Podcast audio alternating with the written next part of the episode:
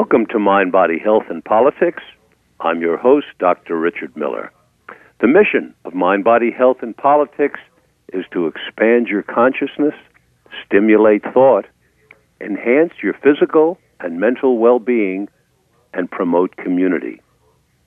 Today, we're going to be talking about the untalkable. What is untalkable in your life? What are the topics that you never talk about with your friends, with your family, with your closest associates in the world? What are those topics? What are the topics that when you get together with people never get talked about? I want to hear from you today about what the untalkable topics are in your life. We're also going to be talking about speeding through life. Does everything seem to be getting faster and faster to you as it does to me?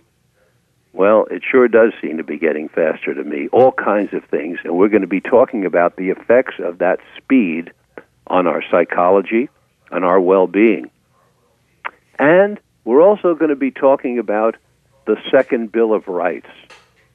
Yep, the Second Bill of Rights was read to us way back in 1944. Do you, any of you remember who it was that read that Second Bill of Rights, who actually wrote that Second Bill of Rights? We're going to be talking about that. So, on tap today, the untalkable, speeding through life, the Second Bill of Rights.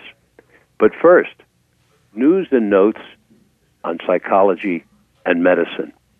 Here's an interesting study. Traffic related noise accounts for over 1 million life years lost in Europe. Yeah, the European Union is checking into this and doing studies on it. They are creating noise maps to identify areas that have different levels of ambient sound because now it's quite clear to science that sound does affect our psychology and our physiology. Years ago, there was a study that was done around an airport down in Southern California in the United States, and it was discovered that proximity to the airport was directly related to admission to mental hospitals. Yeah, noise really affects us. All kinds of noise. It's something for you to think about just around the house. Do you hear traffic at night when you're sleeping? If so, is there something you can do to cut down on that noise? Why do you want to cut down on the noise, you might ask? Well, here's the reason. If we're sleeping and there's noise outside that would disrupt the sleep, what the body does is it puts up a shield. We build a shield to shield out that noise so that we can maintain the sleep.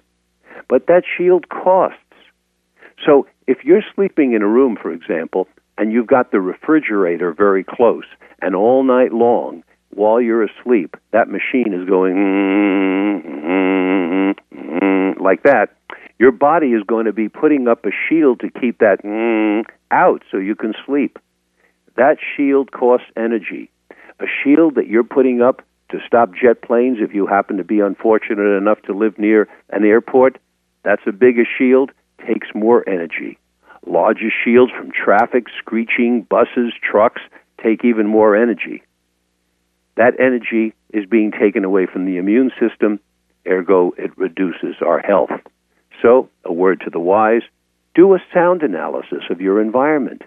Do what the European Union is doing for the people over there.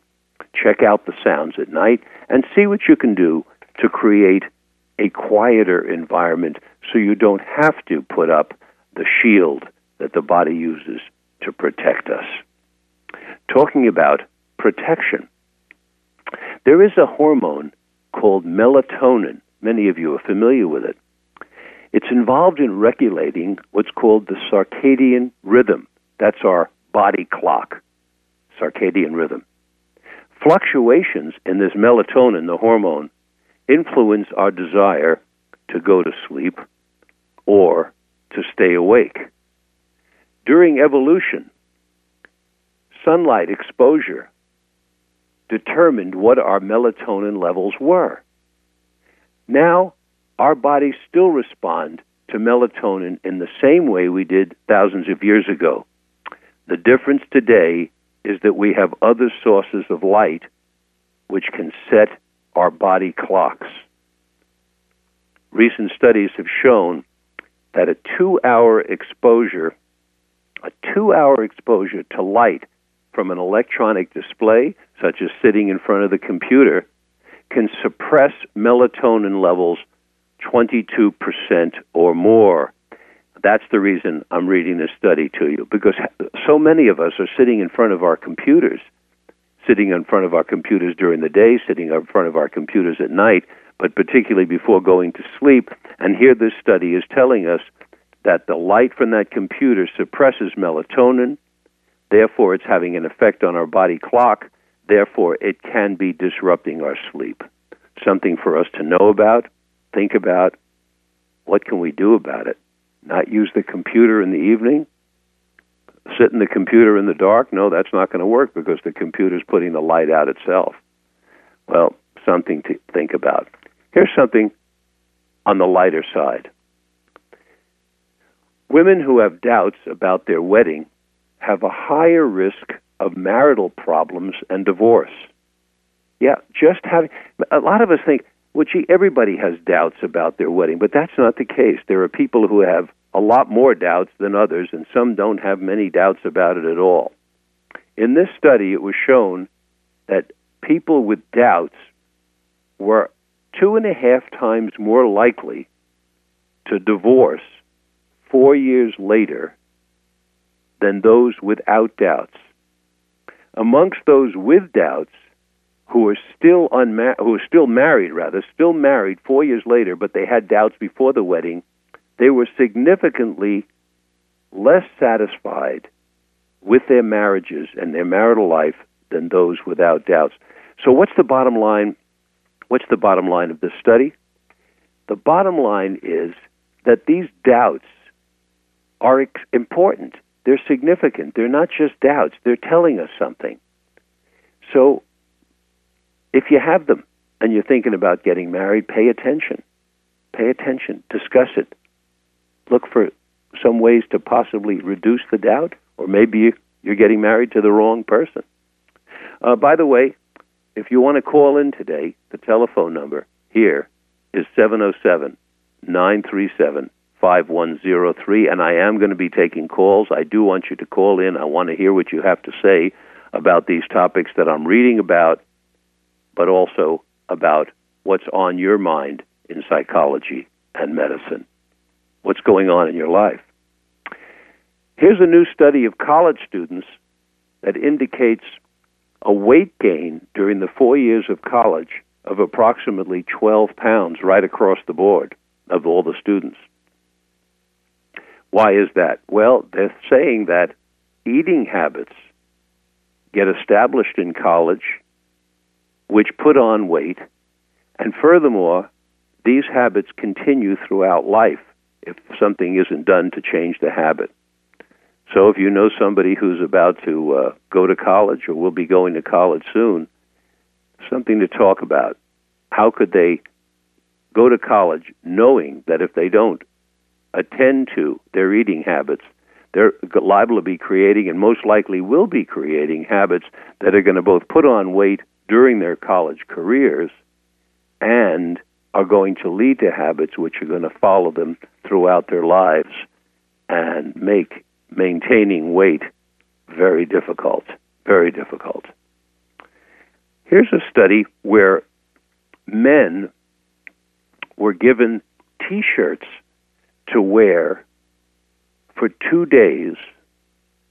Two days, hundreds of men were given t shirts to wear for two days, and then the shirts were taken off, and women were asked this might sound a little funny to you, but they were asked to smell the t shirts and talk about which ones they found attractive and which ones they did not find attractive.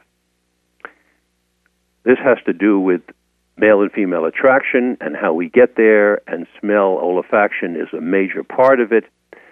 The women chose the shirts of guys across the board. They chose the shirts of guys whose immune systems were different than theirs. And the reason for this is that choosing someone whose immune system is different from ours lends itself to producing offspring who are more disease resistant. It's a fascinating study, really. You see, if we marry someone or get together and procreate with someone whose immune systems are similar, then the resistance to disease is less. So the women, not knowing, of course, what they were choosing, were attracted to, they were attracted to men's odors, which indicated that they were immune different.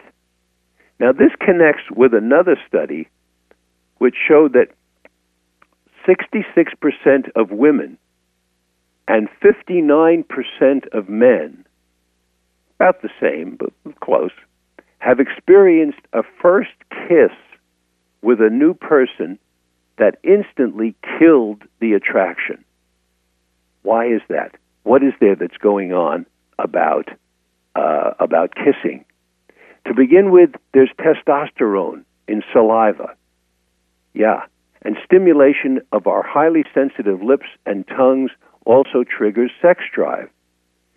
So men use kissing to induce a sexual desire in women. That is, if they've got the right kind of saliva. Also, men unconsciously, we don't have any ideas is going on while we're doing the kissing. We use kissing to assess the level of estrogen in a woman's saliva to determine her stage in the ovulation cycle and her fertility. Can you dig that, everybody? While we're thinking we're just having fun kissing, these unconscious mechanisms are going on. We've got these little tests going on. We're testing for estrogen, we're testing for testosterone. This is why men are more likely than women to initiate wet, open mouthed, saliva exchanging tongue kissing. And why is that? It's because men's sense of taste and smell are less acute. Yeah, we men have taste and smell that's less acute than women. Therefore, we need bigger, sloppier, if you will, samples of saliva to gather enough information to assess compatibility. Of course, none of us is kissing and saying to ourselves, mm, let me see what this uh, saliva tastes like and to find out whether this person's going to be compatible with me. But yet, that is what's going on in part of this both sophisticated and primitive activity that we call kissing. Lips are considered by some to be considered uh, that to be nature's mood ring. Yeah, turns out that lips flush darker. They get darker when a person is aroused, signaling receptivity. How many times have anybody that we know, how many times anybody you know say, "Oh, gee, I kissed so and so," and I immediately started looking at the lips to see if there was a receptivity going on? Not likely. Men as it turns out, are attracted to women with naturally large lips because large lips signal arousal and openness. Lip plumpness peaks at age 14 in females. Yep, at age 14. Full lips also connote youth and good health in our culture. Men instinctively use kissing to smooth over conflicts. It's just part of our nature to do this. We smooth them over. Yep. Now, in the males, kissing drives up levels of something you've been hearing about lately, oxytocin, which promotes attachment and bonding. The novelty of kissing someone new may also release dopamine, which fosters romantic love. Did you know that? I didn't know that. New study coming out. Women exploit this using kissing to promote bonding. Women also kiss to assess the health of the relationship. Kissing's a barometer to know how happy a culture uh, a couple is. Boy, there's a lot to know about kissing. This study indicates that kissing evolved as a mate assessment tool, right? A way for men and women to try each other out, to literally taste each other before committing. Women prefer demure, self closed mouth kisses since their tastes, their senses of taste and smell, are acute. They don't need a lot to assess compatibility. So you remember the men like these big sloppy wet kisses because we are less sensitive, or at least our sensing systems, that's what it means, able to, we're less able to discern information, so we need a lot more data. We need a lot more data. The study indicates that women prefer men with medium size, with medium sized lips, thick enough to convey compassion and friendliness, but not so large as to appear feminine. Hmm. The study also says that women incorrectly believe kissing is not a good way to reconcile after a fight. For men, it is a good way to reconcile. And last but not least, most women say they wouldn't have sex without kissing. Doesn't happen to be the case with men. Men are willing to have sex without kissing. Well, what do you all think about this? Have you been kissing lately? Do you think about kissing? Do you uh, have you ever occurred to you that you're doing all these tests while you're kissing? I haven't. I thought I was just kissing. Hmm. While we're on that topic, let's talk about a study here that differentiates signs of lust and signs of love. See, we're going from kissing to lusting and loving. In signs of lust, you're totally focused on a person's looks and body. That's according to this research, by the way. You're interested in having sex, but not in having conversations. You'd rather keep the relationship on a fantasy level and not discuss real feelings. You want to leave soon after sex rather than cuddling or breakfast the next morning. You're lovers, but not friends. So those are considered signs of signs of lust. In the same study, signs of love. You want to spend quality time together other than sex. You get lost in conversations and forget about the hours passing. You want to honestly listen to each other's feelings, make each other happy he or she motivates you to be a better person. You want to get to meet his or her family and friends. So we've gone from smelling t shirts as a way of choosing a mate to tasting each other's saliva as a way of learning about a possible mate to signs of lust and signs of love as ways of choosing a mate. I want to hear from you all. What do you all think about how we choose mates? Pick up the phone. Give me a ring, 707 937 5103. And I, would like I want you to call, otherwise I'm just going to keep on. And where am I going next? Well, I think that's enough for news and notes at this time. We're going to move on to our topics of the day. I said I was going to talk about the untalkable, about speeding, speeding through life, and the uh, the Bill of Rights. Well, we do have a caller. Yep. Welcome to Mind, Body, Health, and Politics. You're on the air. Hi. Um, so I, I heard that part where you were talking about the smelling of the T-shirt. Yes. And I actually heard that years ago, and I'm not sure if you said there's another part of it which I had heard, and I I wasn't from a direct source. It was you know my boyfriend told me. Yes. so, um, was he wearing a T-shirt when he told you? Uh, probably. um, but the other part of it was that they, they did it again with um, women who had children. and the women who had children chose the men, chose the T-shirts um, with of the men who had immune systems similar to their children's. Oh. Yeah. So I just want to. I don't know where it comes from, but that's the other part of it that I thought was very interesting. So very put interesting. that in there. Yes. What I love about this is that it's reminding us that there is so much information that's being exchanged between us when we get together with another human being that we're not aware of at all. And yet it's going on all the time. So, in a study that our, listener just called in about, the women chose T-shirts of men that that whose immune systems were similar to that of their children. Just another example of how the wisdom and the processing that goes on inside of us. Fascinating. Thanks for that call.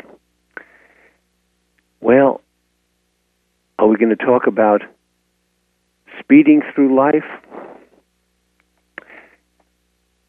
Doesn't everything seem to be going faster? Why is that? Do you ask yourself why is that? Why does life seem to be going by so much more rapidly? What is how does that come about? Is that being put upon us by the culture? Is it because cars, the speedometers go faster and faster? Each year they come out with a model. Now that you can get a car with a speedometer that goes up to 170, even though you, the speed limit on the highway is 55. Uh, you get your next motorcycle, it goes faster and has a bigger and bigger engine. Your computer moves fast. You remember when dial up with computers, some of you still have dial up, first came out and it seemed like we could get information so fast, but then we got a modem and we started to get this even faster and then wireless and routers and the, now the information's coming at us so fast that if I sit in front of my computer and I have to wait what 30 seconds for something, it seems like oh my gosh, what am I? This is very slow. This thing is just creeping along here, faster and faster. So technology is bringing us equipment that moves materials faster and faster, moves information faster and faster. A washing machine washes the clothes faster. A toaster toasts the bread faster than you would if you just held it over the flame. There are all kinds of pieces of technology that move things faster and faster. And now we're down to something called what nanoseconds, little tiny, tiny pieces of a second. So everything is moving faster and faster, and we therefore are responding to it. And it feels as though, doesn't it, that life is therefore going by faster and faster. Does it feel that way to you? Does it? Give me a call. 937 5103. So I did. Well, somebody is calling. Welcome to Mind, Body, Health, and Politics. You're on the air. Good morning. Hi. Who am I speaking with? Well, this is Dr. Richard Miller on Mind, Body, Health, and Politics. Whom am I speaking with? Kathleen. so, Hi. the faster and faster is because we're more connected to the source, and our asking has never been greater. So, the you know, it comes faster to us. But if there's you know, there's different theories on that. Terence McKenna, who's now deceased, has an excellent theory on that, and you can get that off of Daniel, excuse me, Pinchbeck's Evolver Group. Reality Sandwich is his uh, e magazine. Yes. So he has this theory too that you know the computer, which you were speaking of, is just a uh, an extension of our brain, basically, an outside of us extension of our brain. So as we move forward, you know, things, we've created ways for our asking to be answered faster and faster. So his theory is that nature abhors simplicity and that it's it's it, it's built in to have things become more complex and more complex and more complex as we move closer to creating our own God, us, our own God. And it's not easy becoming a God. It's not beautiful. It's not clean. It's sometimes ugly, sometimes violent. No one said it was easy. So that's his theory. There's different theories, but the real reason I called in was to talk about how we mate, why we stray, and what it means in a modern relationship. And that that's from Sex at Dawn, written by Christopher Ryan and a wonderful woman named his co-author was yeah you mentioned terence mckenna we had i had uh, his brother dennis mckenna on the program a couple Yeah. of months ago uh, a very interesting man and I, I refer all of you listening to uh, to dennis mckenna and his work on ayahuasca yes you also mentioned daniel pinchbeck and that's somebody that uh, we all want to have a look at as well and i've Yeah. uh, i've reached out to him and um I think he'll be coming on the program uh, Yeah. sometime in the next few months as well. What is your question, by the way? Well, you you asked the question on why are we moving faster and faster, and Right. Terence McKenna pretty much answers that question in his um, interview that it, you can get off of Daniel Pinchbeck's e-magazine, Reality Sandwich, if you want to access that. Okay. Okay, that's that's one answer. Hello. Hello. Okay, hello. I thought I lost you there. Well, maybe I did. Nope, sounds like I lost her. Well, we're going to move on. She, but the two people, the people she's referencing, just if you if you missed that, are uh, are Terence McKenna and uh, and Daniel Pinchbeck, and uh, I guess he uh, Pinchbeck has a has a blog that uh, some of you might be interested in.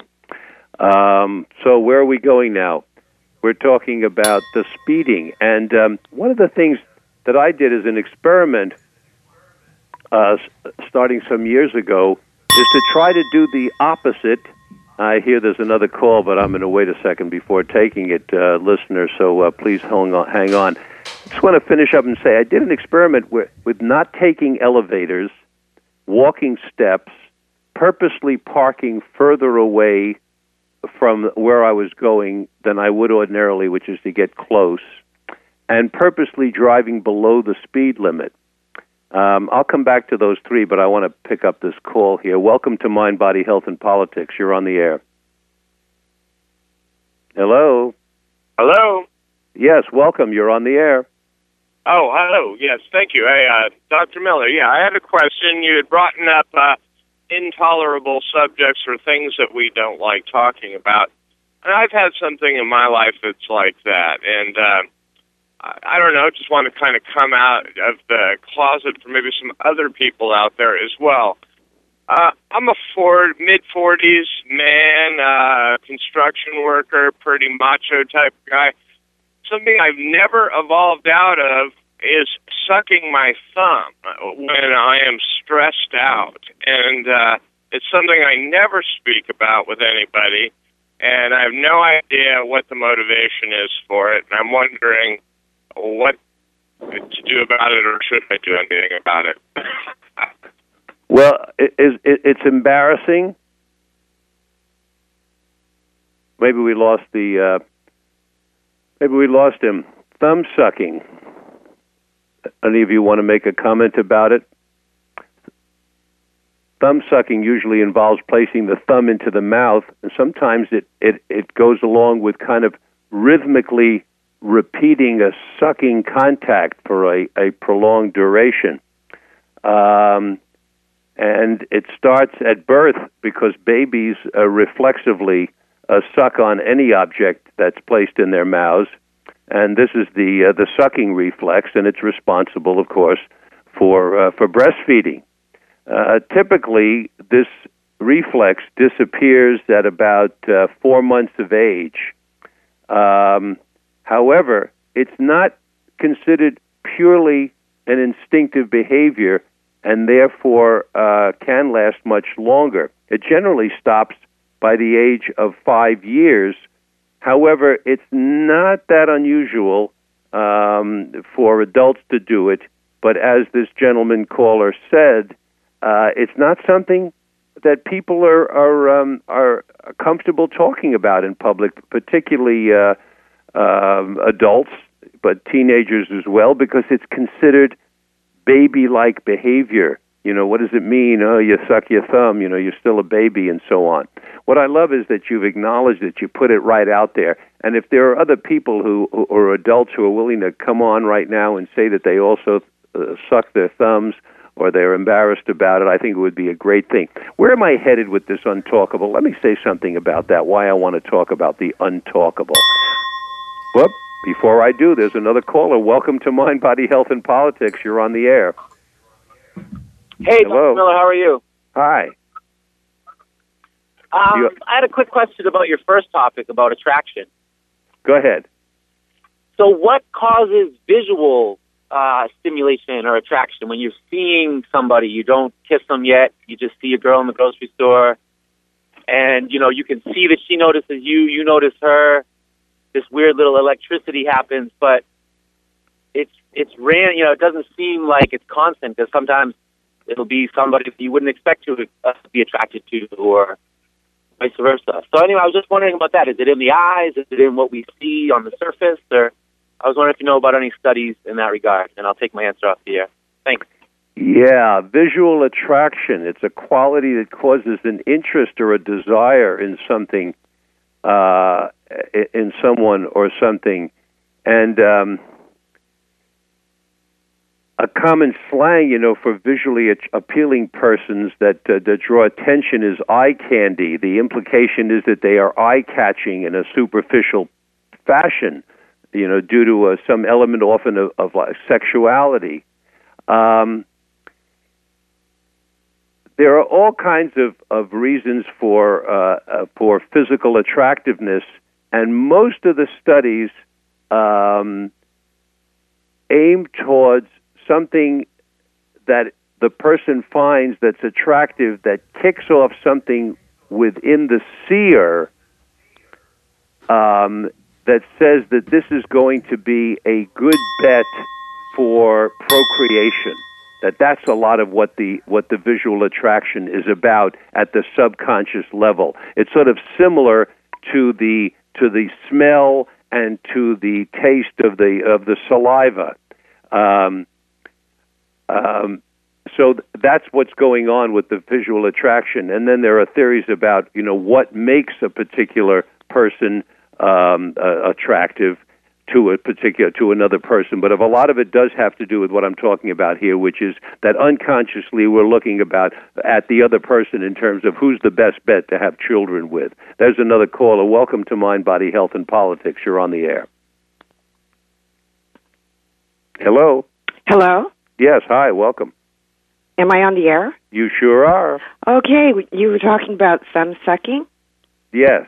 And um, I don't suck my thumb, but I smoke cigarettes, and I wanted you to make a connection between that because I think that's a lot of why people smoke. So I'll uh, I'll hang up and listen. Yes, that's very interesting. That's very interesting. What do you all think about that? She smokes cigarettes, doesn't smoke a thumb, but she sees that um, that there is a connection there. Obviously, putting something in the mouth. Hmm. Well, what I was talking about there before, before I, I lost my almost lost my train of thought, um, was this the speeding. By the Oh, there's another call. I'll get the speeding. I'm I'm speeding away from it. Welcome to Mind, Body, Health, and Politics. You're on the air. Hello. Hi. Hi. It's Are you there? myself, I think. Hello. Hi. I have a question. Earlier you talked about attraction and how women chose men who had the same immune system as their children. And I'm going, okay, what's the secret to figuring that out? I mean, how do you how do you know they have the same immune system as your children? Oh, very good question. I'll- Okay. I'll take that, the answer that, off the thanks. air. Thank you. That came from the other study where um, where the women were smelling the T-shirts, if you recall, and they could pick up something without knowing it in the smell of the T-shirt. And it turns out that when they did the analysis of which T-shirts which women chose, they chose T-shirts of men who had different immune systems than they did. And the theory here is that when we procreate with a person who has a different immune system than we do, then we increase we increase the chances of our children being disease resistant because two different immune systems will combine to give more disease resistant create more disease resistant children. Somebody else called in with the with the one about the um, with the, the similarity between the male's immune system and the children, and I don't just don't know much or anything about that. That was the first time I heard that. Um, here's another caller. Welcome to Mind, Body, Health, and Politics. You're on the air. Yes, just one comment. Is this why I've always heard that prostitutes will not kiss? Oh, very interesting. You hear the listeners asking, "Is this why prostitutes don't kiss?"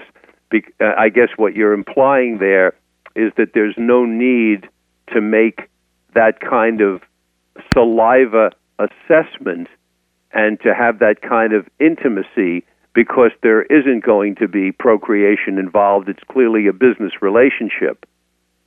Very interesting. If you all have thoughts about that, I'm not going to comment on it myself. I don't. I don't know. I don't claim to know why uh, prostitutes uh, do or do not kiss, or whether modern prostitutes still don't kiss. Maybe some of you are willing to call in if you have uh, information on that topic. Um, I'm going to go back to the um, to the speeding through life topic.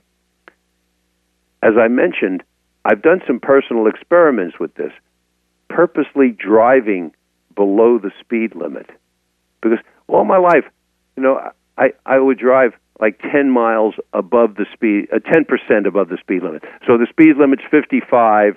So maybe I'd let myself do 59 or 59 and a half, maybe 60, because I figure the the police will give you you know that much grace. But obviously, what I'm looking for is a way to go faster. So I've been experimenting, purposely going slower. All my life, I took elevators when I got into tall buildings or buildings above a certain height. So I've been training myself with experiments to purposely walk the stairs and see what happens. So years ago, I, I started this experiment, excuse me, over at Wilbur Hot Springs, where I'm fortunate enough to be able to make some of the rules and regulations. And I set the speed limit there at 10 miles an hour.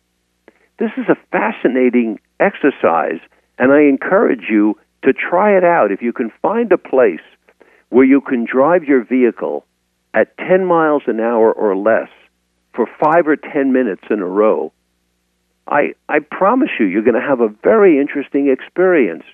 It, to begin with, it's not an easy thing to do. At least it wasn't for me. It wasn't. E- it's not easy to drive 10 miles an hour or less. I'm so used to driving whatever 30, 40, 50, 60, 70 miles an hour that driving 10 miles an hour really takes some, some focus and concentration because I could feel the inner tendency to want to go faster.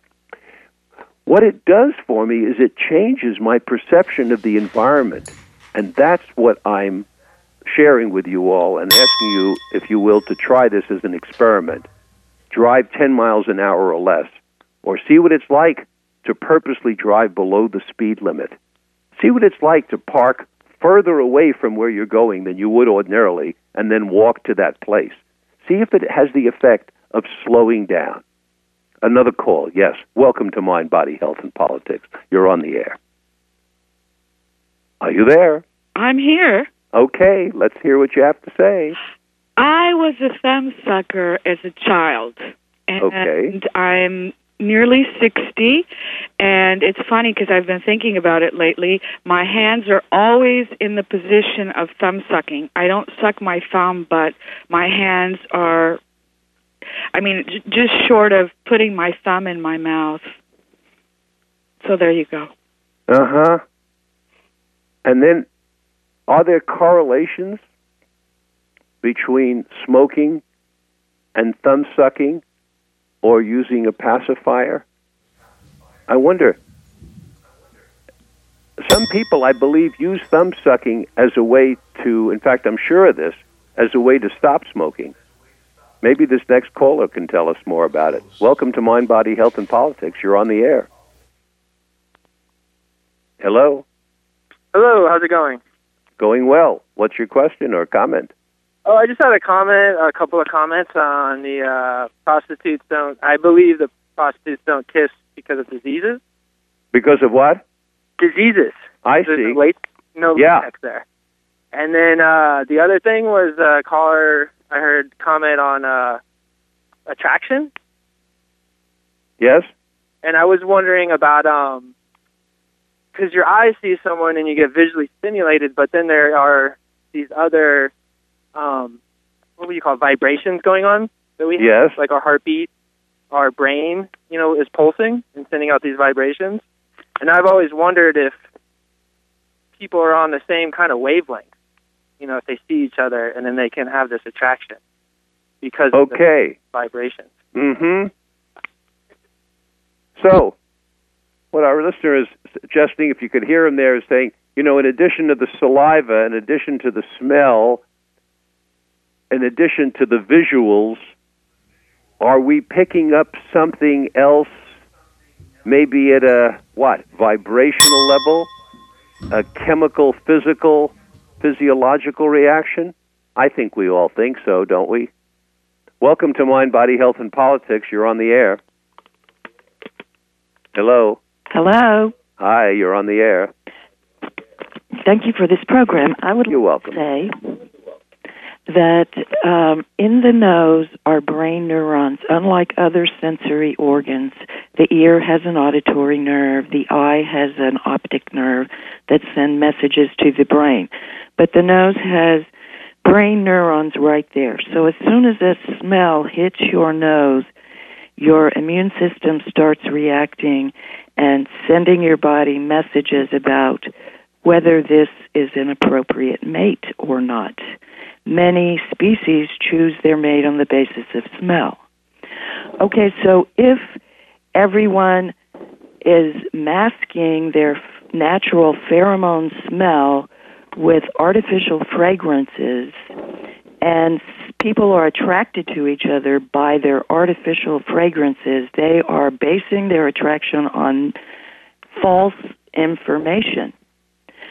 So if they get married and they finally start a relationship without the artificial fragrances, they are going they may find that they have chosen the wrong mate. Very good. So I think instead of using artificial fragrances to attract mates, we should give pheromones a chance. Nicely said. Thank you so much. I've often wondered about what we're doing to ourselves when we put these uh, sweat reducers or sweat inhibitors, what are they called? Antiperspirants on our body. And that's what our listener is talking about, isn't it?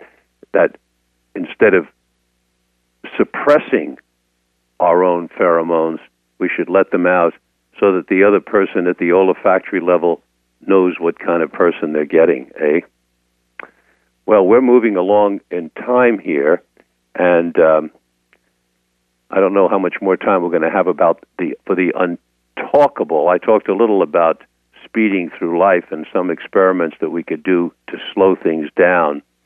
Um, but I did want to get on to something else that I promised uh, at the beginning of the program, and that is the Economic Bill of Rights. I know this is a big switch, but this is mind, body, health, and politics, and here comes the political part. I read to you.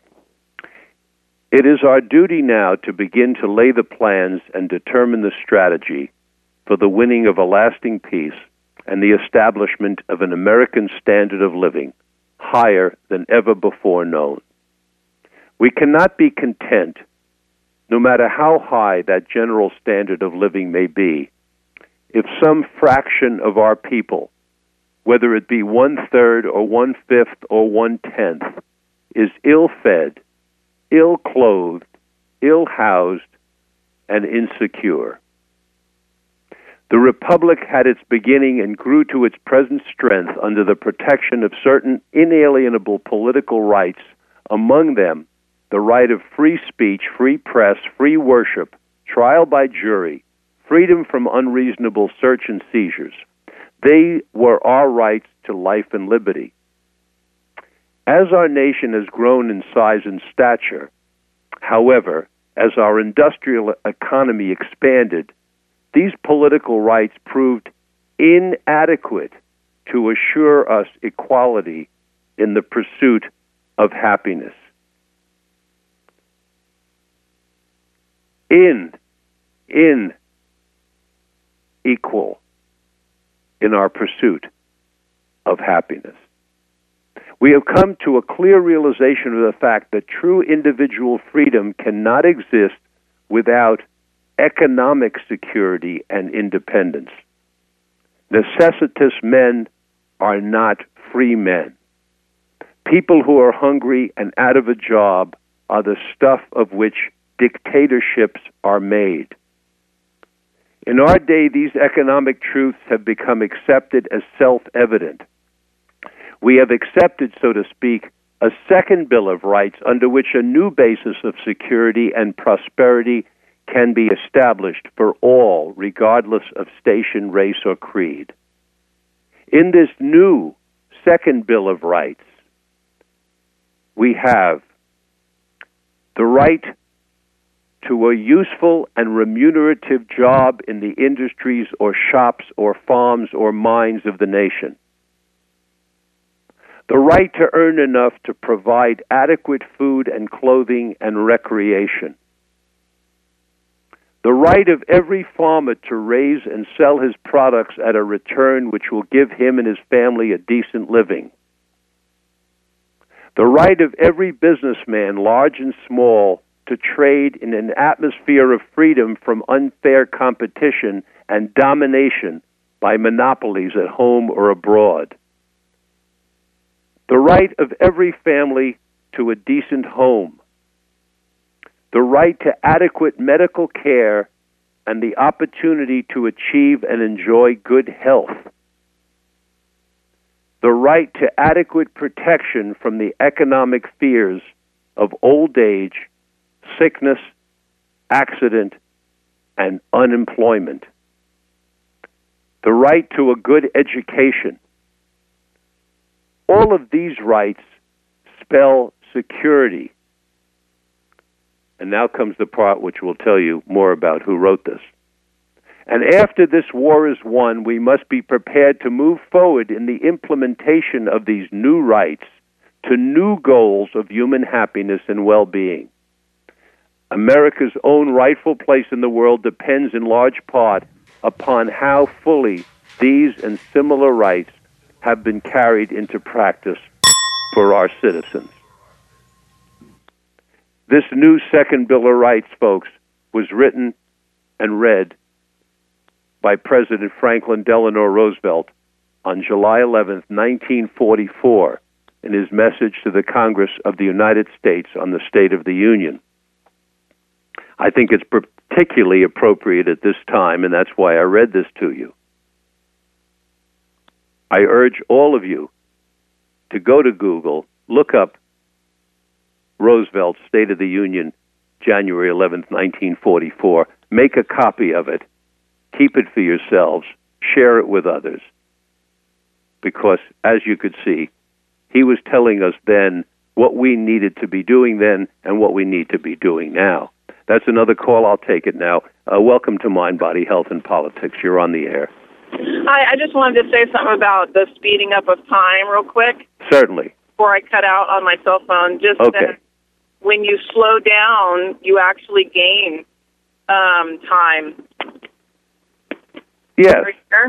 Yes, it seems like a longer, fuller day. It's not speeding yeah. by. You're in the present moment. When you're present, you seem like you have so much more time. Yes. So I drive, I travel to work about an hour and a half a day, and if I'm in a hurry, I get there later. and if I'm just, you know, moving along and trying not to, basically, when I'm in a hurry, I get in my own way. Uh huh. And I and I and I speed time up. Thank you. It's, it's being in the, you know, being in the moment and trying not to get in your own way and uh, just kind of like Zen mode, you know. Mm-hmm. But that's just Thank you for the call. Slowing down as a way of getting more out of life. Anybody have any? Welcome to Mind, Body, Health, and Politics. You're on the air. Hello. Good morning. Good morning. We're talking about the pursuit of happiness. And Yes. actually, mostly it's about the pursuit of living, just living and not even being happy, just eating and having medicine and a place to sleep and waking up every day knowing that that's going to happen. That's something that a lot of people don't have today. I remember I had a child with COPD and uh, costly, very costly medicine and hospital visits, hundreds of thousands of dollars and going to bed at night and going, God, please don't let my child get a cold because if she does, it's going to cost us fifteen thousand dollars and we don't Mm. have it. Mhm. That's something people live with every single day. It's all upside down, but I'll I'll take you know information off the air. It's you know, thank you. You're welcome. I wonder, did you hear me read? Well, you won't be able to answer me, but I wonder if you heard me read the uh, the Economic Bill of Rights. I'll just remind you again that this was uh, Franklin Roosevelt, President Franklin Roosevelt's July 11, 1944 State of the Union address. Uh, we have another caller. Welcome to Mind, Body, Health, and Politics. You're on the air. Hello? Yes. Hi. Okay. Uh, all right. Uh, with all respect, uh, what makes you think that Roosevelt wasn't a liar like the rest of them? Um, I didn't make any comment on whether I thought Ro- Roosevelt was a truth teller or a liar. I was simply simply reading his State of the Union address in 1944. Right. Well, obviously, the legacy that uh, we've been left with contradicts that drastically. And uh, yeah, I've got a list of comments. I guess you know the first thing that that I would like to uh, uh, get people to check out, uh, inspired by your last bit of uh, actually your your quoting Roosevelt. Um, there's there's uh, Iranian technology uh, being given away to the world, and all the countries of the world have been invited to uh, pick up on it for free. And our country and Britain and you know the uh, cabal-controlled countries are still holding out.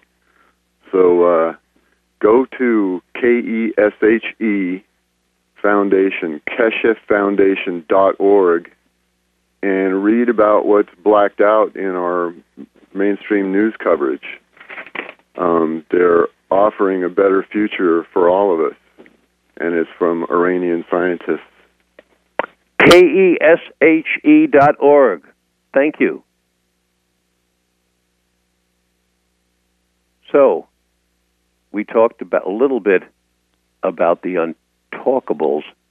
Actually, we got one person really talked about a big unta- uh, untalkable, and that was the thumb sucking.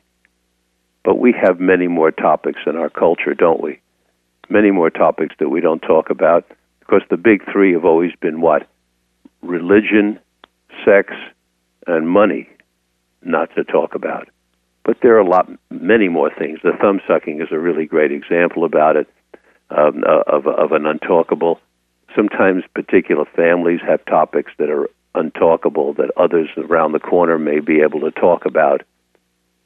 But the bottom line here is that freedom of speech is there for a reason.